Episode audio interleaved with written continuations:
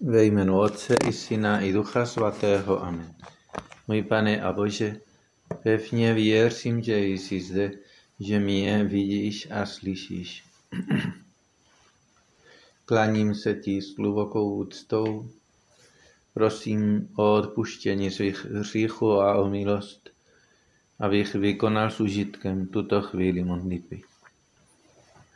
Moje neposkvrněná Matko, svatý Josefe, můj Otče, Pane, můj anděli strážní, orodujte za mne.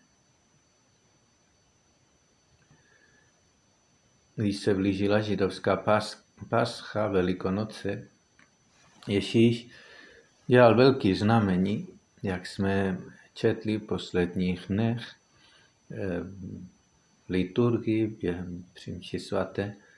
A Svatý Jan píše, že na základě těch skutků mnoho lidí začalo věřit v Ježíše. Zítra právě, no dneska teda, budeme to slyšet, mnoho z těch Židů, kteří přišli k Marii a uviděli, co Ježíš vykonal, v něj uvěřilo.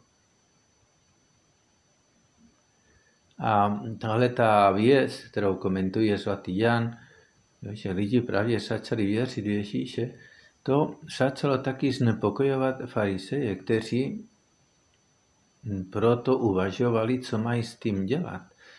Protože považovali tu víru v Ježíše Krista za rouhání, za zradu, za hrozbu. A svatý Jan nám vypráví, jak oni uvažovali. Co máme dělat? Píše.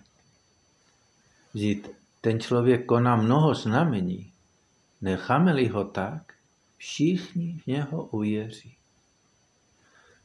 Pak přijdou Římané a vezmou nám svaté místo i národ. v jejich očích situace byla vážná. Bylo ohrožováno samotný náboženství a i národ. Oni jistě očekávali Mesiáše, ale Mesiáše podle svých představ. A proto nemohli přijímat Ježíše, nebyli schopni vidět v něj toho Mesiáše.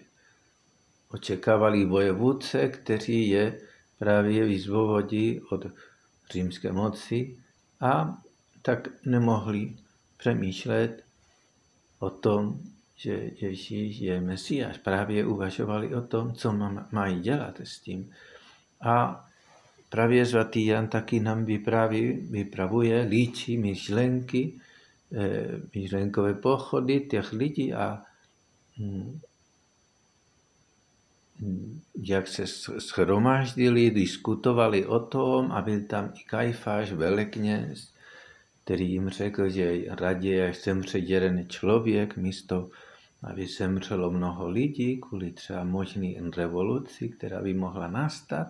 A nakonec říká se, eh, svatý, pan píše, eh, svatý Jan píše, že od toho dne se rozhodli, že ho zabijí.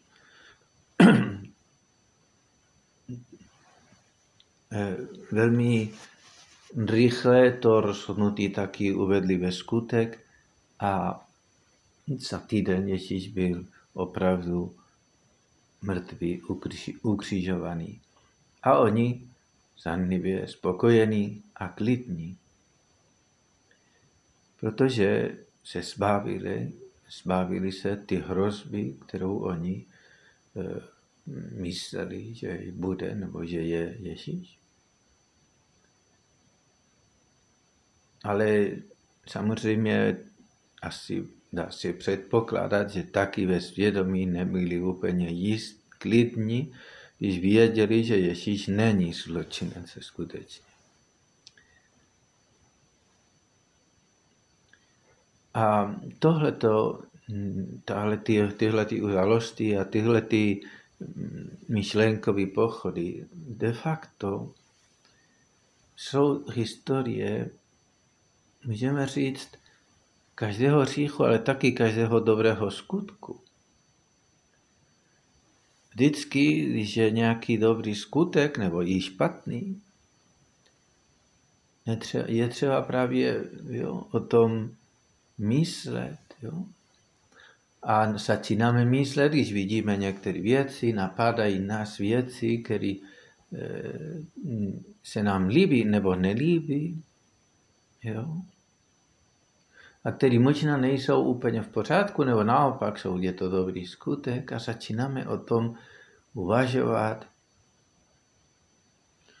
Jo, v svých myšlenkách, ve svém srdci, co, jak by to bylo, jak by to nebylo, jo, co dobrého třeba můžu dělat tady pro toho člověka, pro toho druhého, nebo naopak, jak si prostě budu, nevím, jo, užívat tady nějakou tu, tu věc, nebo co já, jo, ně, ně, něco špatného třeba, jo.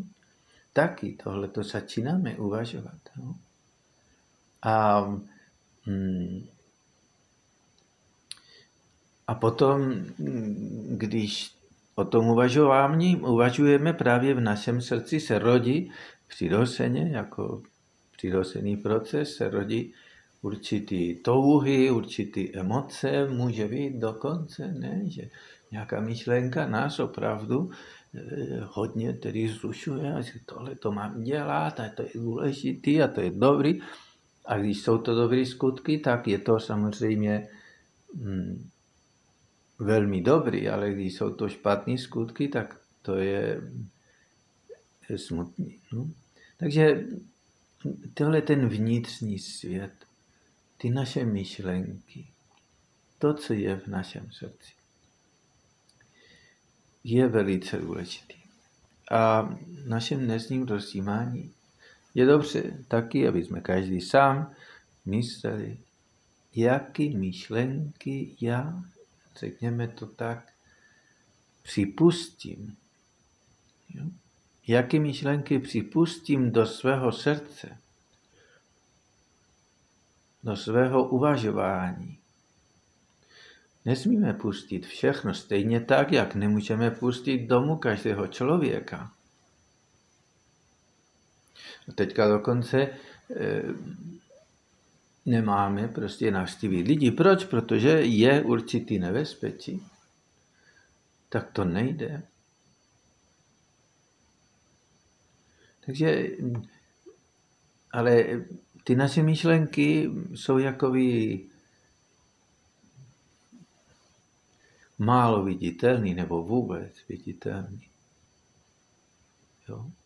A přitom jsou velice důležitý jsou velice důležité. Proto právě myslím, že když se připravujeme na svatý týden, jo, a letos ty obřady to pro většinu lidí tak nebude vůbec možný se účastnit velikonočních obřadů, které jsou krásné a pomáhají samozřejmě právě vzbudíte v nás ty, ty dobré myšlenky, ty dobré skutky, které můžeme dělat. A, ale to, že nemůžeme se účastnit právě u obřadu, neznamená, že nemůžeme v sobě živit právě ty dobré myšlenky. A tohle děláme především při osobní modlitbě. Ale taky v různých rozhovorech, nebo když se díváme na nějaký film, nebo posloucháme, čteme nějakou knihu dobrou o, o tom, co pán Ježíš dělal a podobně. Takže to jsou ty příležitosti, ty věci, které nám budou pomáhat právě mít před očima Ježíše. Speciálně tyhle ty dny, následující tento týden, kterým říkáme svatý týden, jo, protože se udály tam veliké události pro celé lidstvo, takže ale uvažovat o tom. Mít to v srdci.